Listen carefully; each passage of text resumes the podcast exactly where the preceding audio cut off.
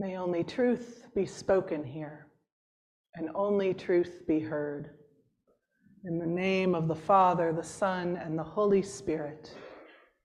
Amen. Please be seated.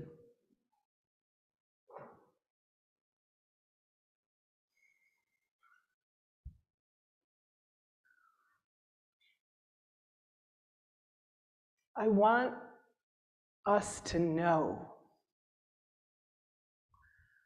I want us to know the power of God to raise up what was cast down, to repair what seemed to be completely broken, to restore what seemed to be completely lost. I want us to know that power, to be able to witness to it with our lives. I want to know that power. I read a commentary that said, Why did Jesus name Lazarus when he called him out?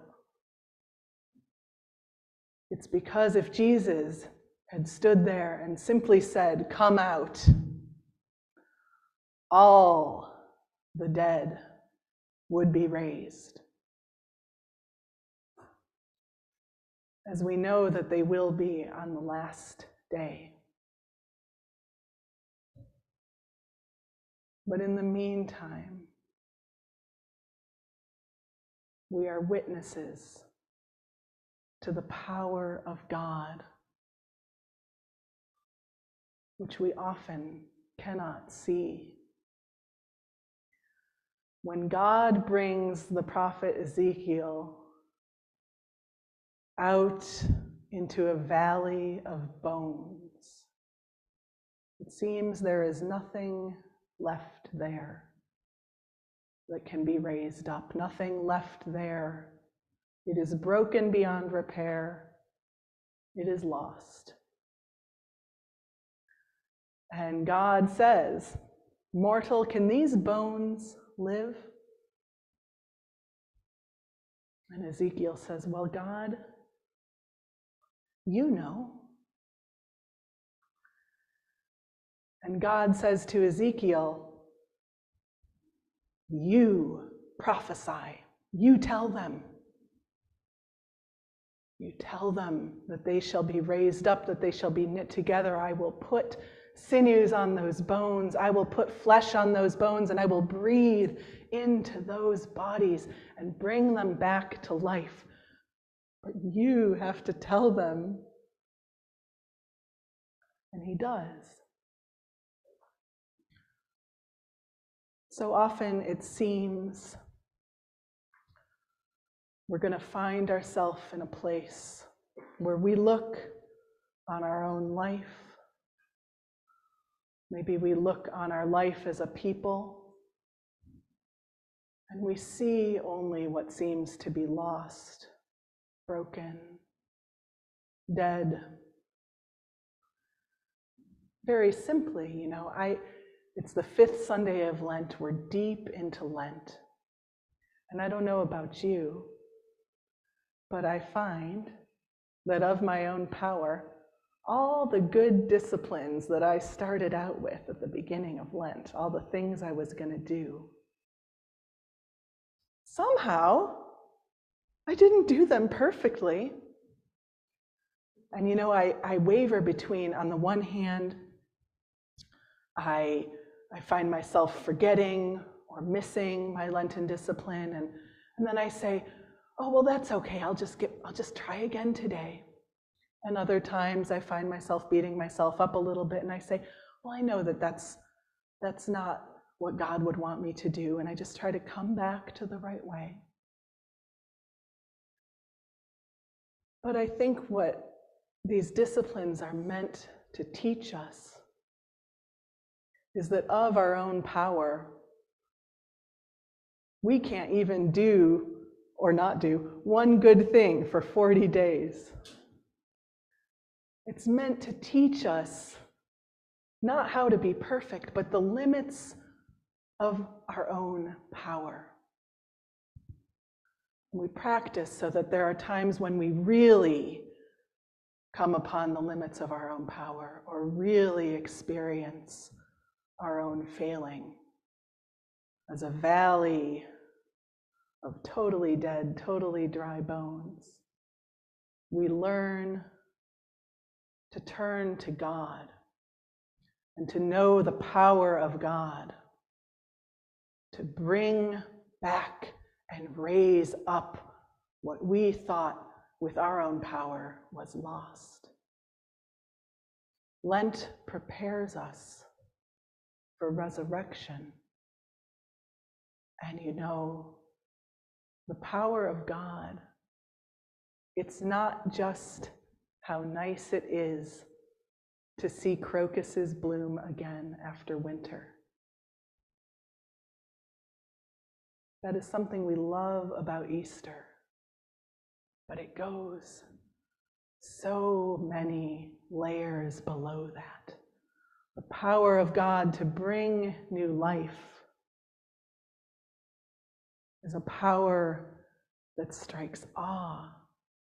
Not the simple renewal after winter, but the almost horrifying power to open the tomb and to bring out what is dead, but does not stay that way. Yesterday, Deacon Gale, some members of this congregation participated in a diocesan service. The Episcopal Church is organized by diocese, so our church is part of a group of churches that is a diocese with a bishop.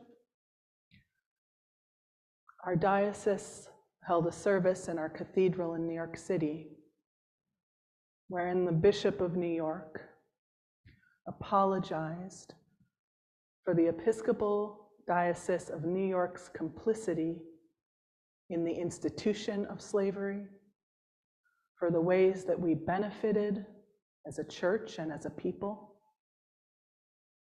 And the bishop and the clergy and the people of this diocese got down on our knees and prayed to God to forgive us for what this church has done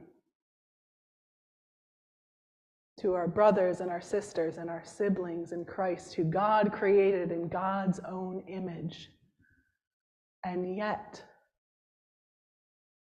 our ancestors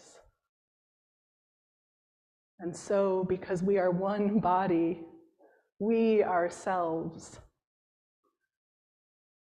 allowed, under the blessing of the church, allowed God's children to be tortured and humiliated and killed so that we might profit. And we could only beg for forgiveness and apologize. When we look out on a history that would seem to be death, humiliation, dry bones, can we still live? When Jesus comes to the tomb of Lazarus, his sister says, Don't open that because it's been dead for four days. There is a stench. She is ashamed, embarrassed by the death and the loss and the destruction that is in there, laid out before us. And yet, Jesus says, Take away the stone. There's nothing in ourselves, in our history, that Jesus doesn't already know. There is nothing that we can hide from the God who loves us. And I believe that it is only because of the power of God to raise us again from the dead, that we can dare to look upon our own sinfulness and smell the stench, and yet dare to say, We are sorry and we humbly repent. For the sake of your Son, Jesus Christ, have mercy on us and forgive us. That even now we may delight in your will, God, and walk in your ways to the glory of your name. Whoever you are, whatever you have done, no matter how battered our lives or our history as a people may have been or become, the power of God can raise the dead again.